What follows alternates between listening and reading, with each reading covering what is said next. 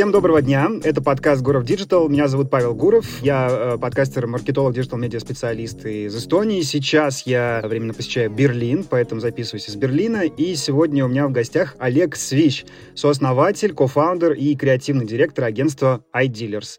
Олег, доброго дня. Привет, Паш, всем привет. Очень рад вас слышать, видеть, сегодня с вами пообщаться. Супер. А я правильно сказал iDealers, произнес? Да, правильно. Это наша боль самого основания, потому что много кто читал iDealers.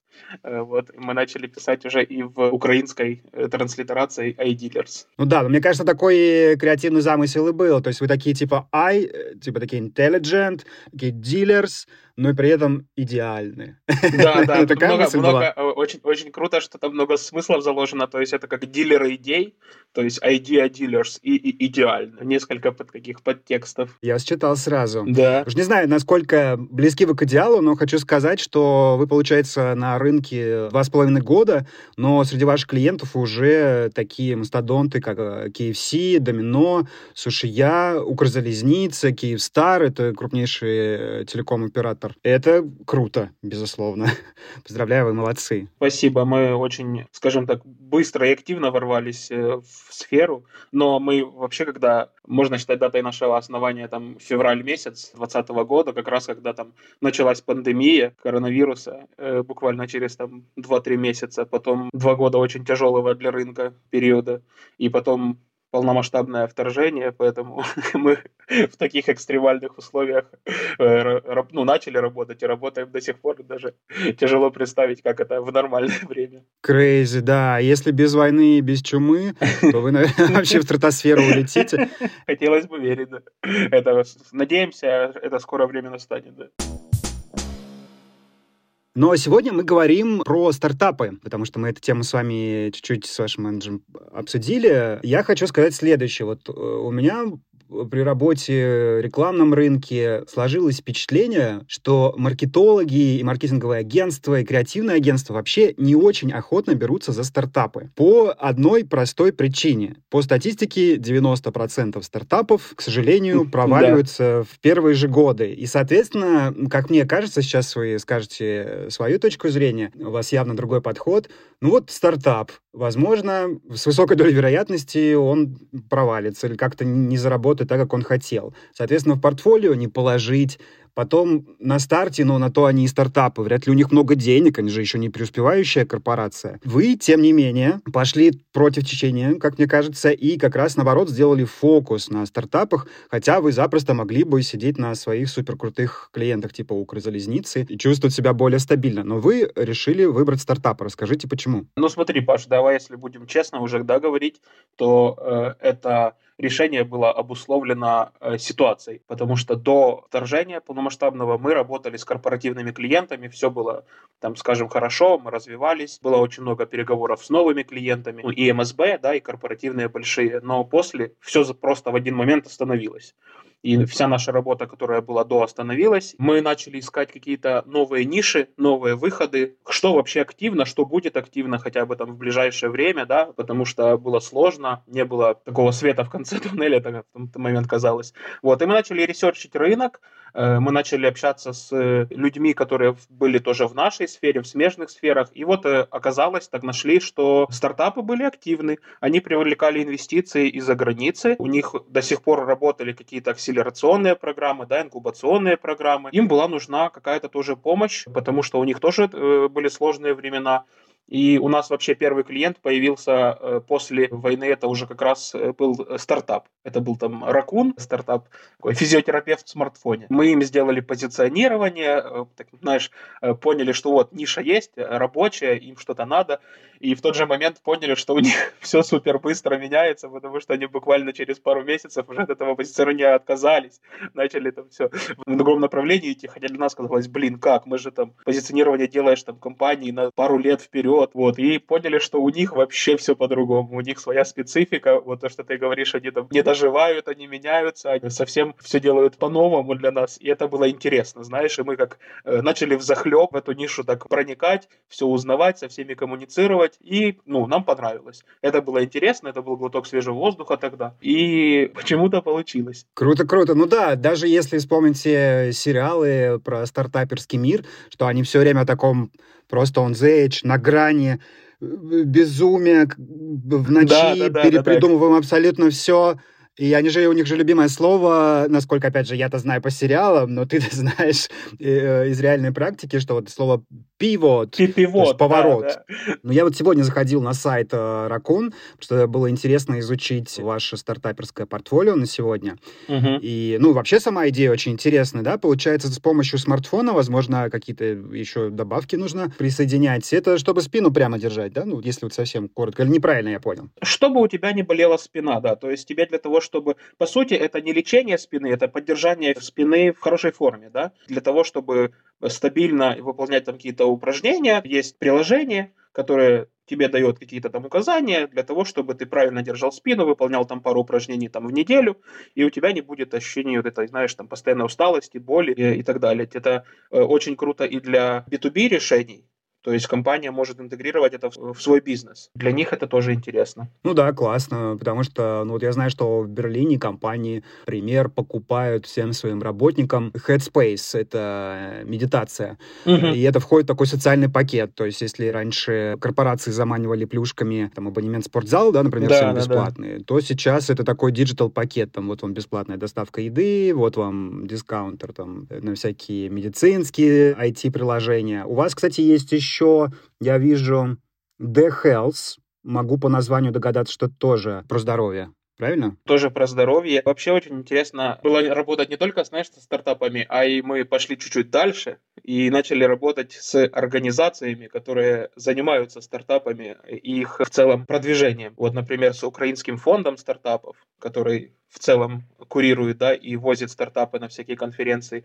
Мы им сделали ребрендинг и сделали им новый логотип, сделали им новую идентику. И недавно закончили работу над акселератором ЕП. Инкубатор-акселератор, у них есть и даже программа для университетов, то есть студенты прямо в университете могут проходить уже первые этапы изучения стартап-деятельности по факту. И дальше идти по ступеням, то есть если ты тебе это нравится, ты можешь создать уже свой продукт, с этим начальным прототипом идти в инкубацию и дальше в акселерацию. То есть они прям такую сделали многоступенчатую крутую штуку. И мы с ними тоже поработали, помогли им сформировать новое позиционирование, сделали им новую коммуникацию для привлечения большего количества активных юзеров.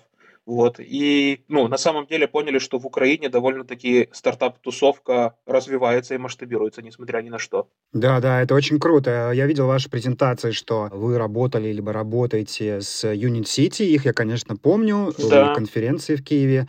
Но еще несколько инкубаторов, то есть их уже больше, чем один. Да, в Украине? Да. 1991 есть, ребята. Мы буквально недавно тоже были на ивенте в Unit City. Это вообще такая, мне кажется, мека стартапов сейчас у нас, где все пытаются осесть, как только есть возможность, потому что, знаешь, там живое общение, живая коммуникация, все там проходят все ивенты, там проходят все воркшопы какие-то, ивенты всевозможные, все знакомятся. Это вообще, мне кажется, одно из самых действенных необходимостей для тех, кто делает стартап, это как раз быть в этой тусовке, потому что ты никогда не знаешь, кто тебе может помочь, кто может тебя куда-то поднять на новый уровень, кто может тебе помочь сделать правильный пивот, потому что как раз там люди, у которых есть и опыт, и совершенно иные какие-то знания, уже какой-то бэкграунд, поэтому там вообще must-have находиться, конечно, если ты делаешь свой стартап. Там круто, все для этого. Но это все-таки физическая тусовка, то есть все-таки лучше прям приходить и прям сидеть, пить кофе, на доске вместе рисовать, да?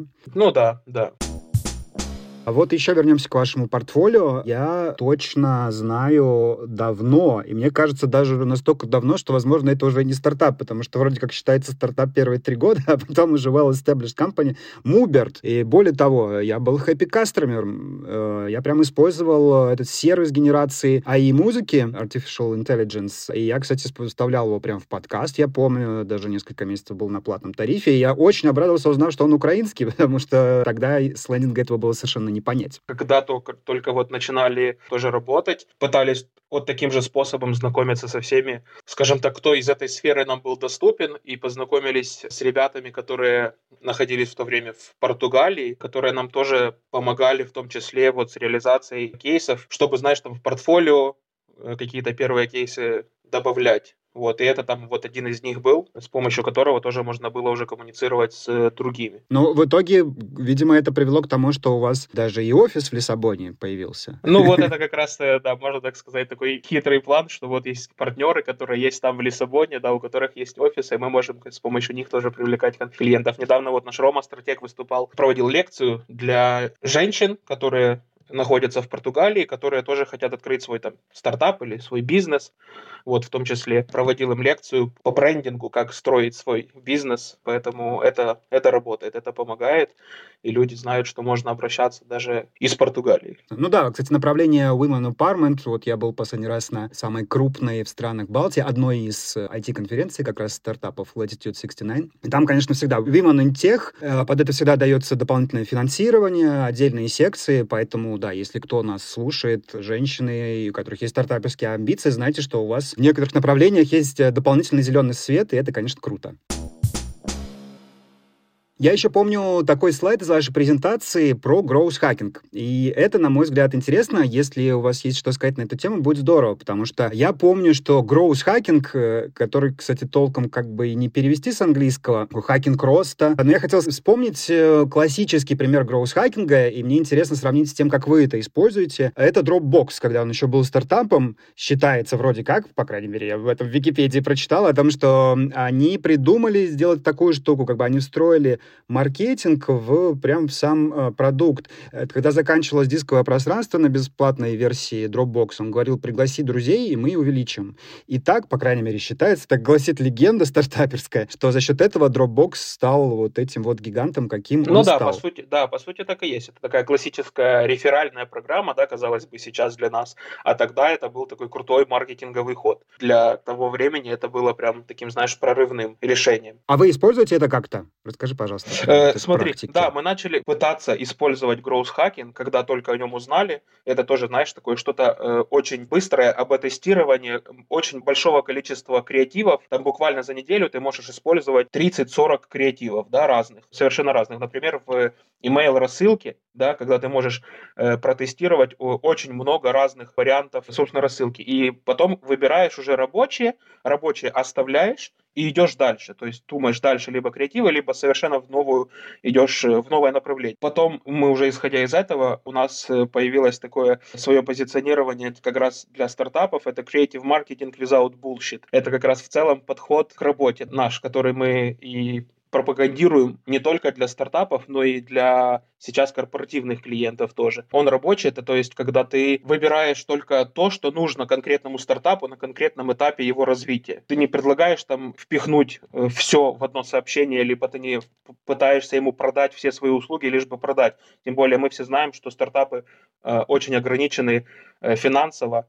Они не могут себе позволить такие там бюджеты выделять на маркетинг или на креатив, как там большие бизнесы. Вот. Поэтому если ты понимаешь, что конкретный какой-то стартап только там на этапе MVP, ему нужно действительно заняться продуктом. И это нормально. Мы это тоже понимаем. И тогда там, если у него там на этапе MVP, то окей. Мы сделаем все, чтобы у него там все хорошо было с продуктом, с его позиционированием, чтобы он мог выйти дальше, начать рейзить деньги, да. Мы там смеемся тоже, что если продукт говно, то успешная реклама только ускорит его крах. Поэтому не нужно спешить с рекламой, если ты еще к этому не готов. Если там, да, у тебя уже есть цель рейзить средства, окей, мы сделаем креатив, который будет касаться презентации какой-то крутой, да, возможно, это будет какой-то там помощь спичем, прикольно подать свои идеи, то есть сделать какую-то упаковку классную, чтобы он был инвестиционно привлекательным, да, ты же идешь там уже к инвесторам, ты идешь к каким-то там бизнес-ангелам, например, ты должен что-то показать, ты не можешь просто показать два слайда и рассказать, что у нас вот есть такой классный продукт, он порвет рынок, но так, к сожалению, не работает, вот, а если там уже дальше, да, ты уже масштабируешься, тогда, да, там уже более актуально становится как раз реклама, какой-то креатив, в классическом его, да, проявлении, как уже больше это можно отнести к бизнесу. Поэтому для нас without bullshit — это очень важно.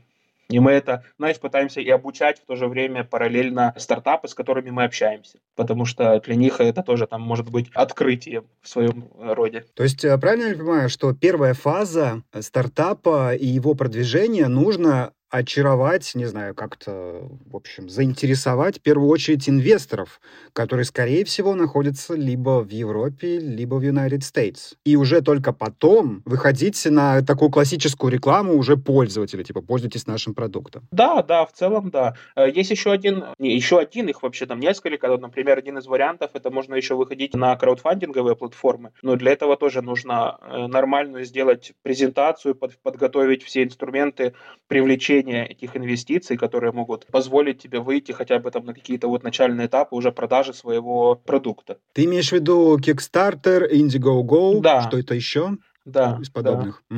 Угу. Класс. То есть у нас получается три направления. Первое, нам нужно заинтересовать инвесторов. Второе направление, собрать первое комьюнити, которое готово вложиться в еще проект, который там пока не совсем существует. Они, как правило, перечисляют какие-то небольшие суммы, может, даже и большие, и получают доступ одними из первых каким-то бонусным штукам. Family, friends и fools, да. Ага.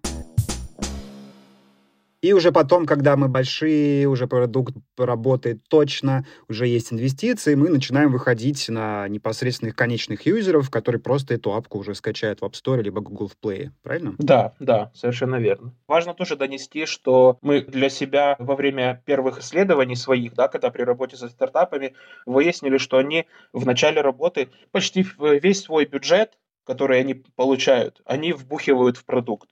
Сразу, все в продукт. Они вообще не знают или не хотят, или нет людей, которые могут это подсказать, что нужно все равно выделять обязательно какой-то бюджет на маркетинг. Пускай это будет 10, 20, 30%, но чем больше, тем лучше для самого начала. Потому что если ты сделаешь даже что-то суперкрутое, там суперкрутое приложение, но о котором в итоге никто не узнает, то зачем ты его делаешь? Зачем ты сидишь это пилишь? Тебе все равно, тебе в первую очередь нужно это продавать.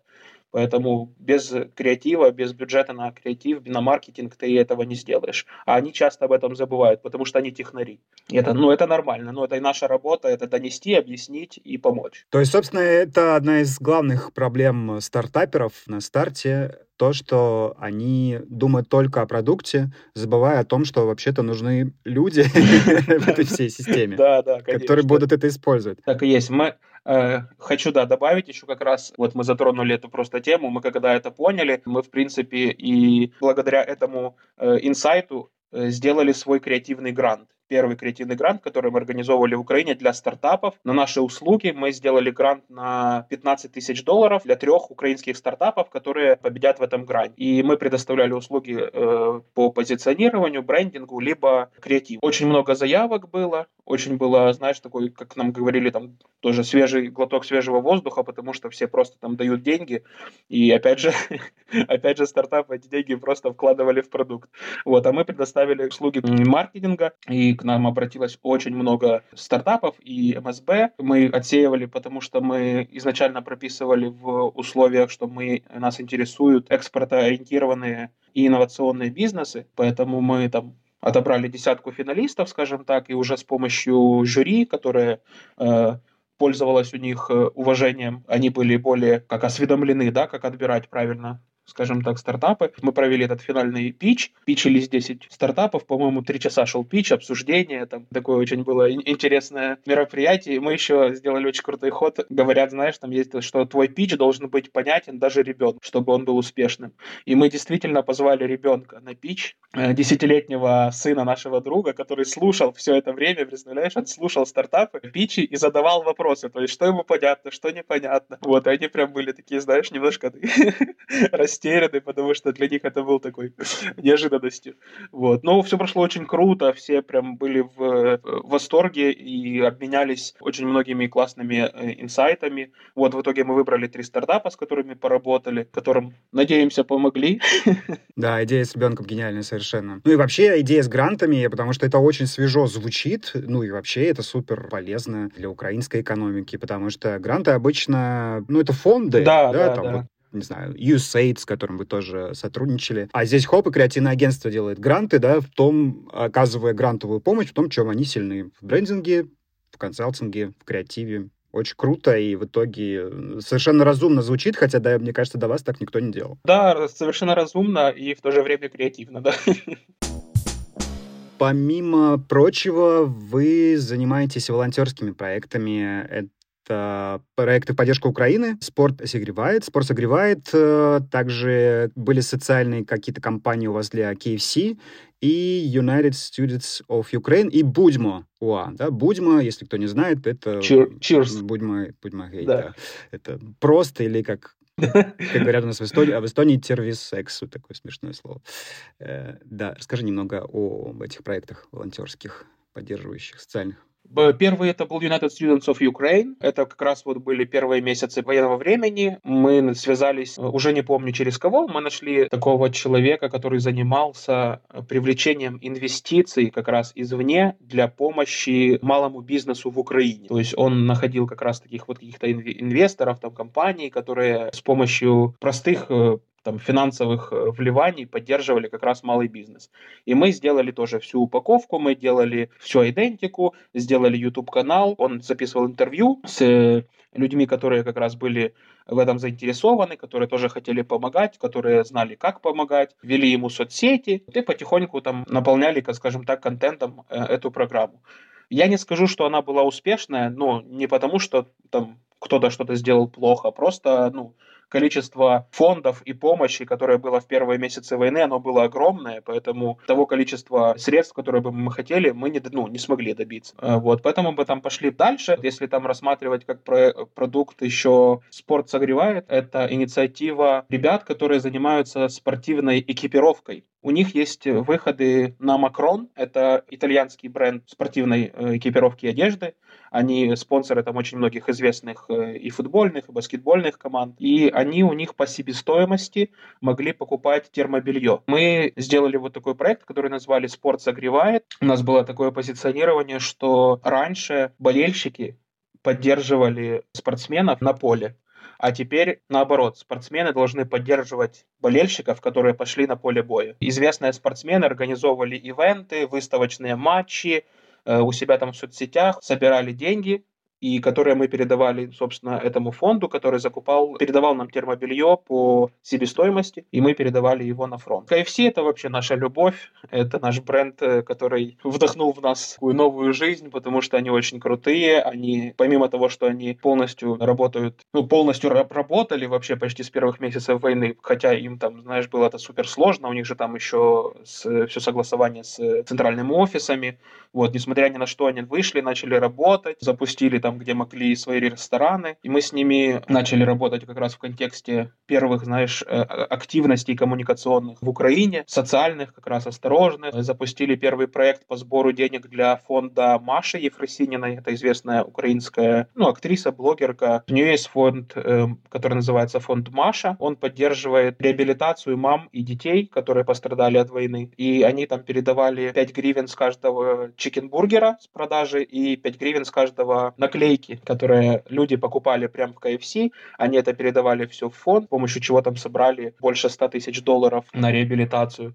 Вот. А сейчас мы с ними проводим еще одну кампанию, которая занимается сбором денег для закупки модульных домиков для семей, которые тоже пострадали от войны, у которых нет жилья, и модульные домики им помогут временно переждать, пока им государство не даст новое жилье. Очень круто, вы большие молодцы. Респект. То есть, получается, я знаю, что Макдональдс уходил, но тоже как только сразу смог и вернулся, а KFC, получается, раньше, да, это сделали? Да, намного раньше. У нас даже были такие ситуативные компании, ситуативный маркетинг, ты когда там очень быстро, оперативно реагируешь на какие-то инфоповоды. И вот у нас была такая тоже кейс, когда начали только первые слухи появляться о том, что Макдональдс возвращается, в Украину, ну, типа, вот, может, скоро быть.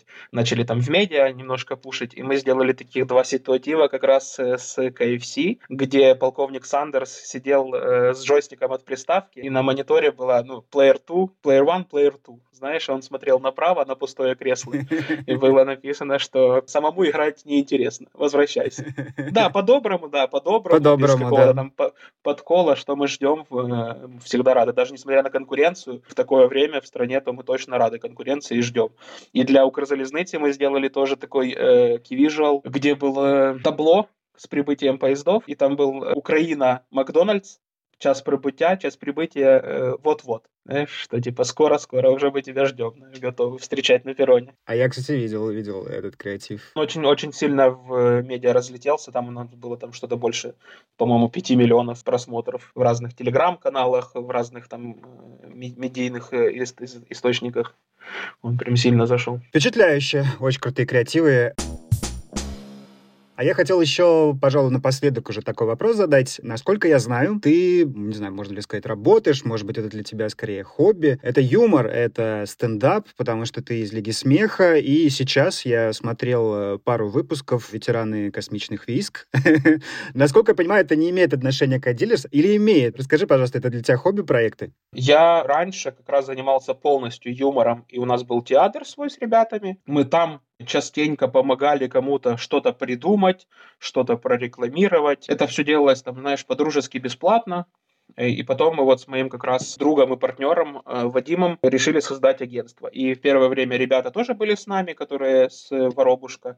Вот. Потом они откололись, потому что там, ну, у каждого свои причины, и они люди творческие, работать было. Для них в офисе работать, знаешь, оказалось сложно. Но в целом мы как раз в первое время и позиционировали себя как ребята, которые вышли из юмора. То есть наша суперсила была юмор, и мы пытались даже качать нишу бренд-контента в Украине, потому что она вообще очень слабо развита, очень мало кто этим занимается. Вот, поэтому для меня это была большая часть жизни, это не хобби, это прям была большая часть жизни до iDealers, потому что сейчас iDealers основная. Я занимаюсь, у нас есть YouTube-канал, который мы тоже развиваем, «Жаба-гадюка» называется, можете зайти тоже посмотреть, там интересный тоже контент. И стендап, я стендапом лично я не занимаюсь, стендапом занимаются другие ребята, мои друзья. Мы недавно в Лиге Смеха участвовали, был такой первый вот послевоенный сезон, что-то типа «Волонтерский десант» назывался, да, и мы там выступали. То есть это вот в этом контексте это уже было, конечно, как хобби. От этого не уйти. Я там часто хожу на разные съемки, знаешь, участвую в каких-то тоже и YouTube-проектах. Как бы большая часть моей жизни, от которой я не готов уйти. У меня еще была смешная ситуация, что я когда-то сфотографировался для стоковых кадров, еще молодой, очень молодой, за $100. И, ну, честно, я тогда даже не думал, что это такое. Это, ну, какие-то фотографии где-то будет кто-то использовать. Думаю, господи, пожалуйста. Это потом со временем мои эти фотографии просто разлетелись по всему миру, и мне скидывали ребята где-то там пиццерия в Италии с моим лицом, знаешь, где-то там каких-то американских шоу появляется, где-то кто-то с Арабских Эмиратов мне что-то скидывал. Ну, короче, очень много. А недавно вообще был как кошмар просто. Мне скинули фотографию, что в Крыму во время войны кто-то использовал мое лицо для рекламы какого-то чемпионата по поеданию хот-догов. Это вообще был трэш. Это для меня прям было такой, блин, я так и знал, что может вот до такого дойти кошмара, просто ужас. Поэтому всем совет, не продавайте свои фотографии на стоке. Это ужасно. Ну да, страдающий Гарольд тоже, наверное, не очень рад, как все завертелось. Да.